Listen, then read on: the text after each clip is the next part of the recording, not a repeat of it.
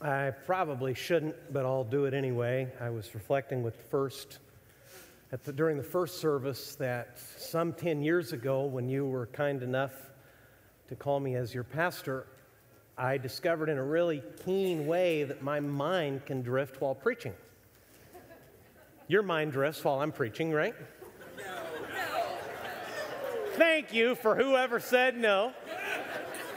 You're lying, but it's a good lie. And I like it. The mind drifts, we can't help it. What you may not know is that even as people hear Bible preaching, the preacher's mind can drift too. And have all kinds of thoughts, such as, where is everybody? Or, wow, there's a lot of people here today. Or, man, it's hot up here. I wonder if everybody is as hot as I am in their seat as I am behind this pulpit. And the thought that kept intruding into my mind in the early time of my pastorate here with you is I would look out across this auditorium, and you, many of you, most of you weren't here then. Uh, but we had an auditorium that had been beautiful and really, really well done at one time. It had been built so long ago, it was in really bad repair. So my, part of my Sunday morning routine, for instance, is I would walk through the room and pick up the broken pieces of tile that had given way during the week. And I'd see just this little, as my wife once called it, and it hurt my feelings, this little dab of people sitting in this big room in broken chairs with a ruined floor. And the thought that kept intruding was, I wonder if we'll make it. I wonder if I'll be part of a turnaround story, or I wonder if in about a year, because churches are gracious and they give you time to fail, I wonder if they'll say, We've made a mistake, this isn't working, you know, take your unique ministry stylings and bless somebody else somewhere else. So when I hear you sing the way you were just now, and when I think of your faces and your lives and the stories and the sacrifices that so many of you have made. Some of you are brand new, others of you were here all the way through that. You were here long, been here longer than I have. Clarice Burkholder uh, has been at 40 consecutive church business meetings, for instance. When I think of the grace it takes from someone like that, that has seen those days of the pipe organ and the wool suit, and loved them. And I did too, and those were good days. And then lived through that moment of uncertainty. Maybe you weren't uncertain, I certainly was. And when I see all that God has done, I can only say thank you to Him and praise to Him. And thank you also, as well, for hearing from Jesus and hanging in there in tough times and turning your vision up to Jesus and out to the world because look what He is doing. He's not half done. I think we've just seen the very beginning, and I can't wait to see the rest of it.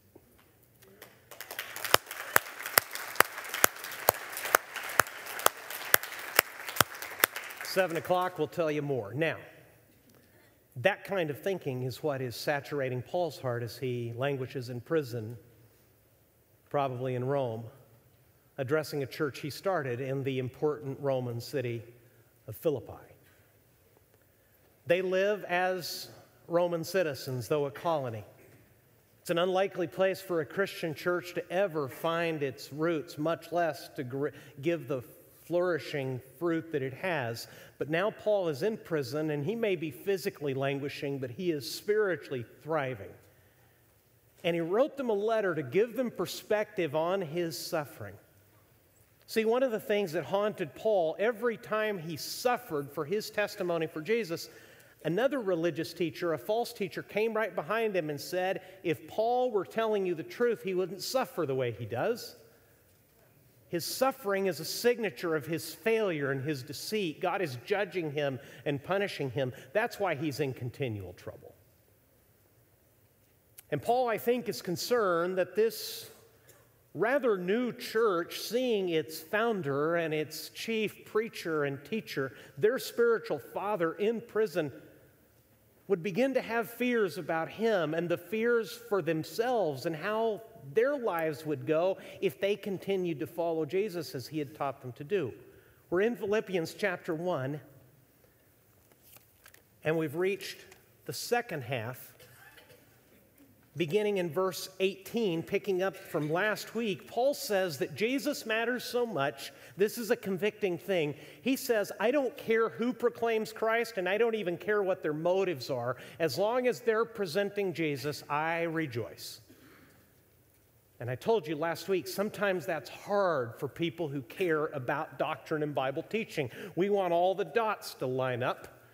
We want the motives to be right, and certainly they sh- should, and certainly that matters. But Paul says the message of Jesus, the good news, is so extraordinary that it doesn't even matter if people are sincere or not. As long as they're actually presenting Jesus, I can rejoice. Verse 18 What then? Only that in every way, whether in pretense or in truth, Christ is proclaimed, and in that I rejoice. Yes, and I will rejoice. Now he turns his thoughts to himself and his situation in prison.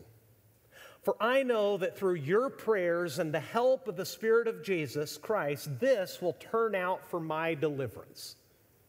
Paul says, I know that this time in prison, with your prayers, with the help of God, with the help of the Spirit of Jesus Christ, I will be saved from this moment. He uses the Greek word for salvation, and I think what Paul says here is, I am looking forward to being vindicated. I'm confident that I will come out of this prison, and more importantly, I think he's saying at the end of my life, I think that all of this, I will be vindicated. I will seem to have been honest and truthful before God when he judges me. Look at verse 20. As it is my eager expectation and hope that I will not be at all ashamed but that with full courage, now as always, Christ will be honored in my body, whether by life or by death. Let me tell you something about this sermon, lest you get discouraged by it. Have you ever been discouraged by a sermon? I've been discouraged by many sermons, mainly those I preach myself. Um, man, that didn't go well. That's not what I meant. Um, should have prayed more about that one, okay? So let me tell you on the front side about this passage. This is the letter of a spiritual parent. In our church, we envision discipleship as a family table where people are invited into the family of God, but they can't be into the family unless they experience what Jesus calls the new birth. They're born again. When people are born from their insensitivity and their, de- their deadness to spiritual things, they're born again, they become babies, infants, newborns. If newborns are fed and cared for and nourished, they become little children. And little children are interactive in the family. They can start to help, they can start to support, but their primary characteristic is that they're self centered. If you've forgotten that, I invite you to have lunch with the five year old. He will enjoy it until something goes against him, and then he will collapse in on himself, and it'll be all about him and maybe getting the blue plate because his brother always gets the blue plate and it's not fair and there's great injustice in the world and why can't I have the blue plate? That's the spiritual life of children. If children continue to grow, they turn into young adults. And they start asking questions about their purpose and they find their place in the family. And now they really can help. They're idealistic and sometimes too easily discouraged, but with continued support and love, they can grow into one day the stage that Paul's at parents that are reproducing, they're having children. This passage that I'm about to read to you is the perspective of a parent. There may never have been someone who followed Jesus more carefully, more wholeheartedly, with more sincerity, with more zeal than the Apostle Paul. So when you read this passage, you may say to yourself, I love these things, I believe these things, but I'm not there yet with everything that he says here. If you don't think that's true, I just haven't read far enough in the passage. Let me encourage you. Paul is showing you what full maturity in Jesus looks like, and it's what Jesus is trying to do in the life of every one of his followers. But it's a journey, it's a walk. It's not a sprint. It's a long walk. Have you ever been hiking and gone up into the mountains and after maybe two or three hours of slow climbing, you finally reach the summit and you look down and you're amazed at your altitude? Ever had that experience? You didn't really notice the altitude gain. You were just taking one step at a time. And at the end of the day, you realize you're very high above it all. Why? Because you just took another step. That's how I would encourage you to look at this passage. This is a portrait of what life looks like at the top of spiritual maturity, even though Paul is in prison and he's sharing his heart with the whole family to picture for them what it looks like and invite everyone to take the next step with him. So, in the first half of this passage, he's going to talk about himself. He's going to open up his heart and he's going to tell them, here's what is in my mind and heart for myself. And at the end, he's going to turn to them as a church and say, here's how you're to live it out. My encouragement to you is to not be discouraged if you find yourself anywhere short of spiritual maturity, but look toward the summit and realize you don't have to reach it today. In fact, you can't. But you can take the next step. Here's how high the spiritual altitude is for Paul. Verse 20. It is my eager expectation and hope that I will not be at all ashamed, but that with full courage, now as always, Christ will be honored in my body, whether by what? Life or death. See, that's not a slogan. That's not a Christian t shirt that someone thought would sell a lot. That's a guy in prison whose life depends on the whim of a pagan emperor. Life was cheap in the ancient world, especially if you were a Christian. Paul grew up in a world where a woman can dance in front of a wicked man and have him say, What do you want? I'll give you anything, half the kingdom if you want. And she takes counsel with the wicked woman, says, I want the head of John the Baptist on a platter. And it was done. And a teenage girl saw a human head on a plate. Paul knows that's his environment. He knows these Romans. He's one of their citizens. He knows how fragile his life is. And he says, Here, Here's all I am expecting and hoping for. In fact, I'm confident with your prayers and your support, the help of the Spirit of Jesus Christ, here's what I think's going to happen. I'm going to continue to have full courage. I'm not going to back down. I'm not going to flinch in the face of death, and I will honor Christ whether by life or by death. That is spiritual maturity. When people are spiritually mature, what we do is we honor Christ in all things. That's what it's about. We honor Christ in all things. Whether we live or whether we die, our chief concern is to honor Christ. And that Greek word literally means to make Christ big. If you're honoring Christ, that means that He gets bigger and bigger and you get smaller and smaller. People who are living for Jesus honor Christ in all things, and they do that, Paul says, first by helping others who are coming along behind them find joy in Jesus. Look at Philippians 1, verse 21 now. He says, For to me, to live is Christ, and to die is gain. If I am to live in the flesh, that means fruitful labor for me, yet which I shall choose, I cannot tell. I am hard pressed between the two. My desire is to depart and to be with Christ, for that is far better, but to remain in the flesh is more necessary on your account. Convinced of this, I know that I will remain and continue with you all for your progress and joy in the faith, so that in me you may have ample cause to glory in Christ Jesus because of my coming to you again. Zero in, please, on verse 25. What does Paul say he wants to keep living for? For what purpose? So that they, the Philippians, will make what? Progress, and they will have joy in the faith. That's spiritual maturity. Paul says, I want to honor Christ in all things. He's the point.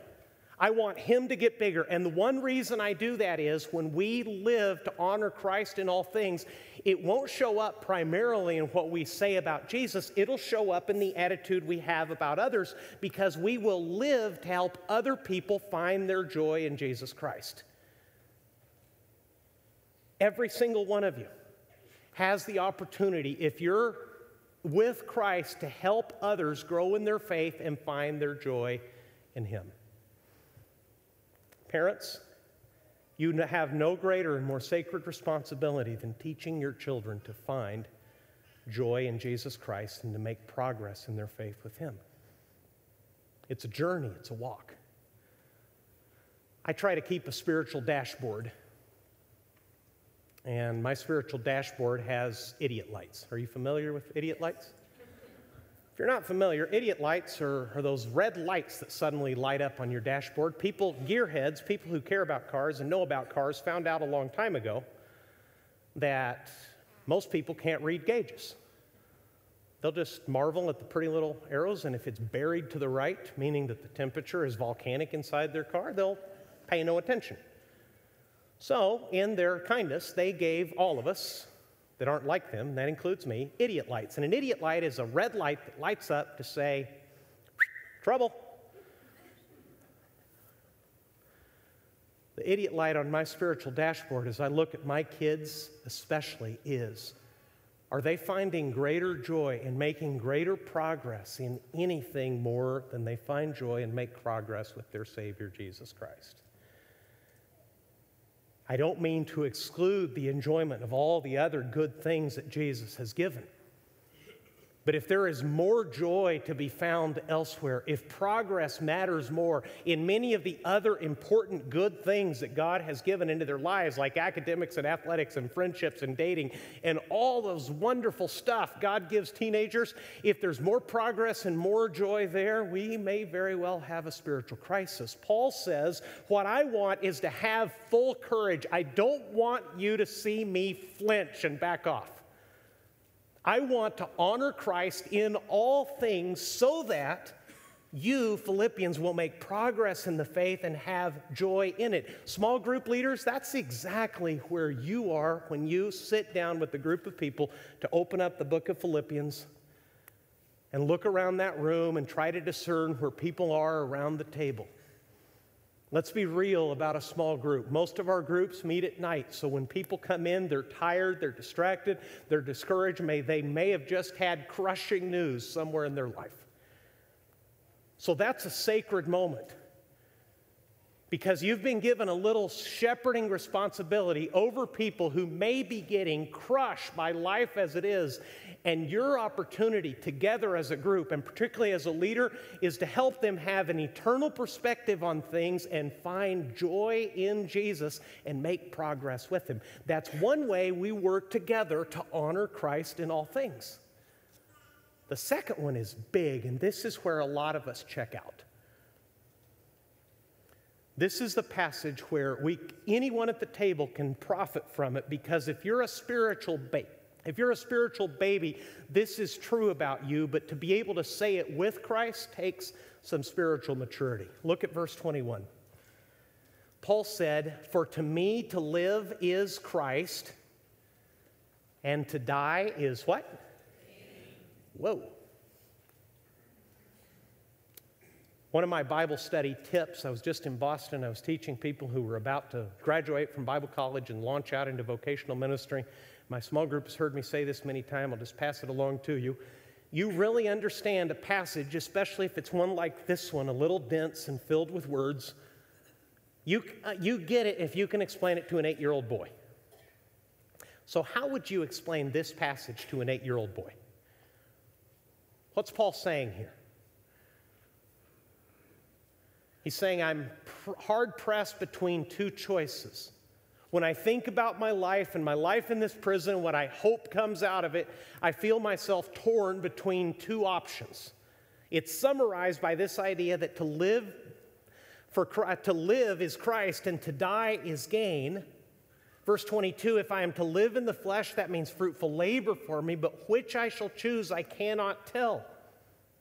I'm hard pressed between the two. My desire is to depart and to be with Christ, for that is far better, but to remain in the flesh is more necessary on your account. You're talking to an eight year old boy, that's a third grader, not a girl, because they're more perceptive and calmer at the age of eight. You're talking to an eight year old boy, and you're going to say, Billy, this is what Paul is saying. What is it? Your turn.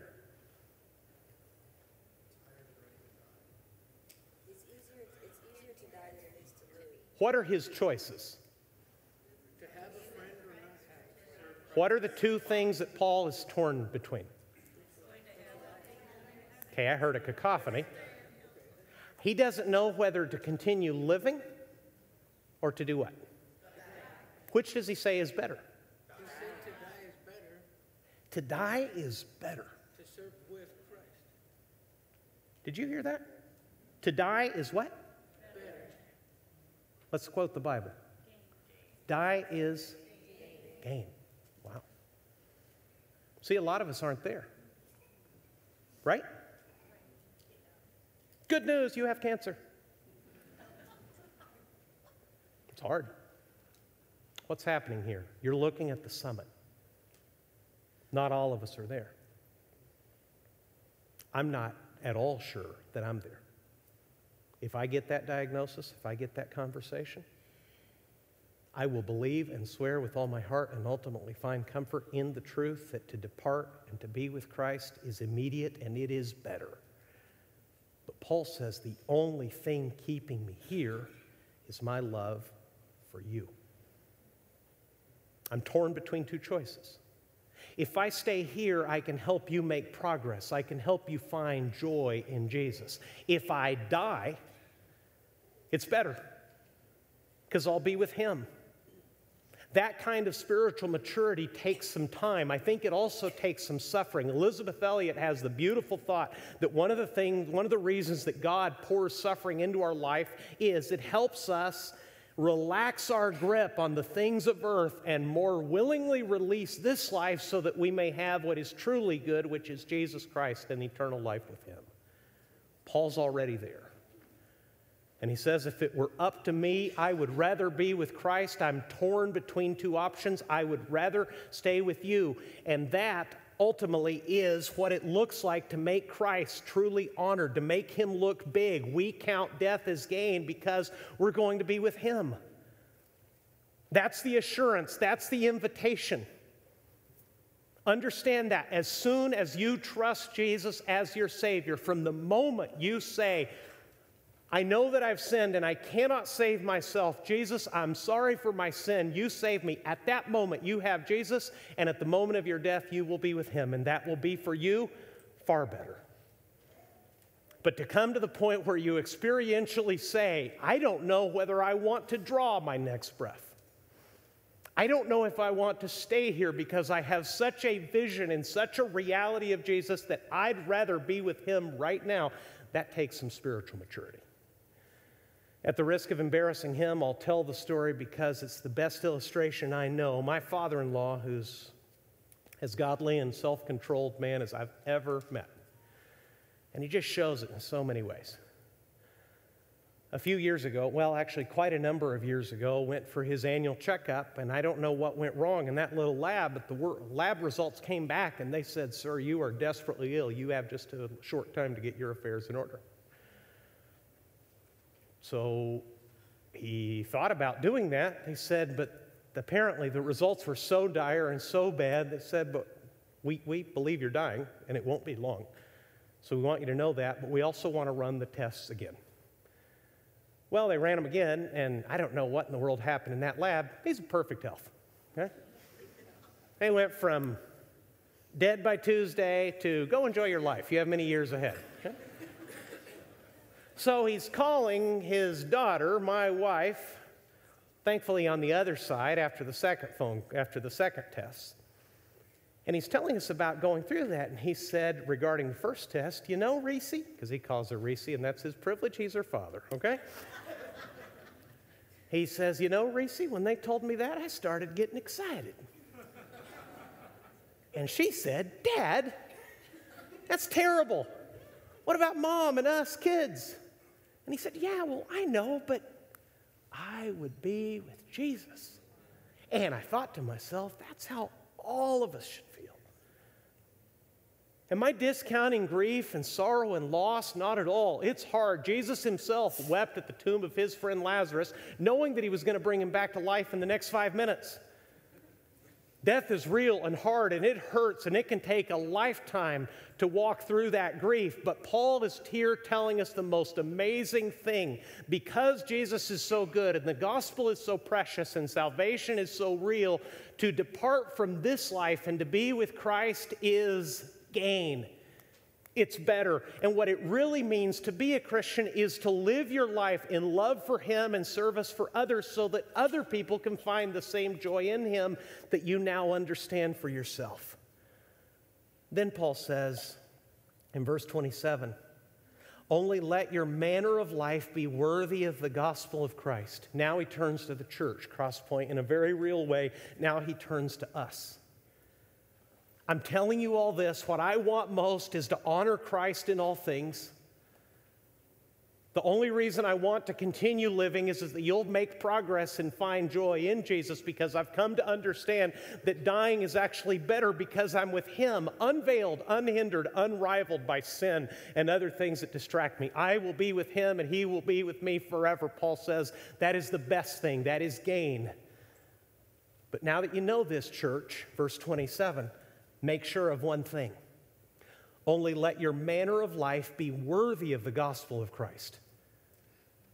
What he literally wrote in Greek is this He said, Behave as worthy citizens. See, the Philippians were really proud of their Roman citizenship. Paul's not saying earn the good news. The good news is a gift from God. He's saying now that you've experienced it, now that you have Christ, live up to it. Live a life that reflects his worth. Live a life so that other people can see how much Jesus means and what a great big difference he makes. Only let your manner of life be, wor- be worthy of the gospel of Christ, so that whether I come and see you or am absent, in other words, if they kill me, whether I show up or not, whether I get out of this as I think I will or I never come again, I may hear of you that you are standing firm in one spirit. Here's the next chapter for our church. It's always been Jesus' invitation. We're poised to live it out as never before. Standing firm in one spirit, with one mind, striving side by side by, for the faith of the gospel. Not frightened in anything by your opponents. See, they were, being, they were starting to suffer too. The false teachers were saying Paul suffers because he doesn't really know God. If you follow him, you're going to suffer with him. Here's Paul's perspective on suffering. Not frightened in anything by your opponents, this is a clear sign to them of their destruction, but of your salvation and that from God. Watch this. Here's perspective on the suffering that may come to you this year. I don't wish it on you. I don't want it for myself either, but I want to give you perspective on it. Look, it has been granted to you that for the sake of Christ, you should not only believe in him, but also suffer for his sake. Engaged in the same conflict that you saw I had, and now hear that I still have. If you're a Bible taker and a, if you're a note taker in your Bible, underline that word granted. Every college student and parent of a college student understands that word grant. What would you rather have, a loan or a grant? Why? Grants are free. That's exactly the word here. That Greek word literally means gifted. In other words, suffering is not only to be expected if you follow Jesus. Paul says you have been gifted for the sake of Christ that you should not only believe in him, but also what? Suffer for him. Belief in Jesus, trusting him as your Savior, that's God's gift to you. Along with that gift comes the gift of suffering. Why? Because suffering is the sandpaper that polishes you into the image of the Son of God. It is that pressure that slowly relaxes your grip on things that you think are so much more precious and so much more important than Jesus. And I'm saying you, but I mean me. I mean we. I mean all of us. This is the discipleship path for every single one of us. And this gives us tremendous perspective on our role and mission as a church. We make Jesus look big. We honor Christ in all things when we stand and strive together, even when we suffer for him even when the giving hurts, even when the service is rejected, even when we are misunderstood or lied about, or they say the truth about us and the truth about us and about Jesus is unpopular. If all of those things come to us for the sake of Christ, what Paul says our church will be experiencing at that time is a gift from God. A gift of grace to make you more like Him. I mean, He's a good Savior. The moment you trust Him, He prepares you and makes you worthy and ready for heaven, not because you've been good enough, but because Jesus is good enough. And then He bids you to come with Him and to make Him the very center and the very source, to surrender everything you have to Him, even, in Paul's case, your liberty. So that if that's what it takes for Roman soldiers in the imperial guard to hear about Jesus, you will endure it. And He wants you, He wants me, He wants our church to become a community that loves Him so much, has such trust in Him that even when suffering comes, we say we understand that not only is our salvation a gift, but suffering for Jesus to lift Him up very, very high, this is a gift from His hand as well. Listen, the suffering that may come to my life and to yours in 2016 offers a platform like nothing else for the gospel of Jesus. When people see you on the anvil of suffering and they see you loving and trusting God still, and they don't see you back off or turn your back on Jesus because life has become very, very harsh and cruel to you, when you say, I love him, and you say with Job, even if he kills me, I'll still praise him, nobody else does that. Nobody else in the world clings to a person when that person does not appear to be there for them. Most people have a transactional view of life. They expect from everything, including their religion, to get good things out of it. Paul says, My only concern is that in this prison, my courage will not fail. That as I always have in the past, I will continue to love him and trust him. So whether I live or die, he will be honored in all things. So listen, we're not all there yet. No person in a family. No one in a family is as mature as they should be, and none of the members of the family can arrive at maturity at the same time. But this is what it looks like to follow Jesus. You can't reach the summit today, but you can take the next step.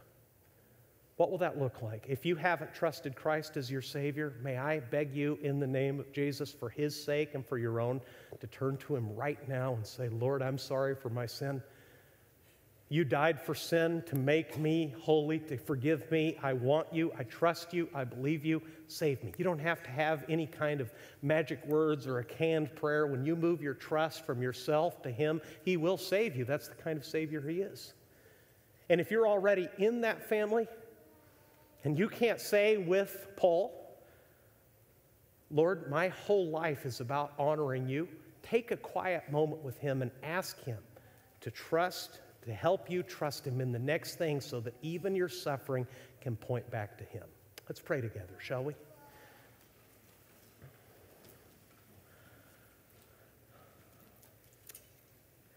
Jesus is a real person. He's the Son of God, but He listens and He speaks. So let me just invite you to take a moment with Him to yourself and trust Him with your next step. I'm not talking to you about joining a church. I'm asking you to trust Jesus Christ. The only payment for your sin, the only one who really, truly can save you. He wants to. He died for sin to welcome people into God's family. He takes away guilt and shame. He creates a new identity in the family of God. He died and rose again so that you could say someday that dying actually is a gain because you'll be with Him. If you haven't trusted him, if you're not sure he's your Savior, I would urge you and pray for you in the name of Jesus to make this your moment. And just ask him.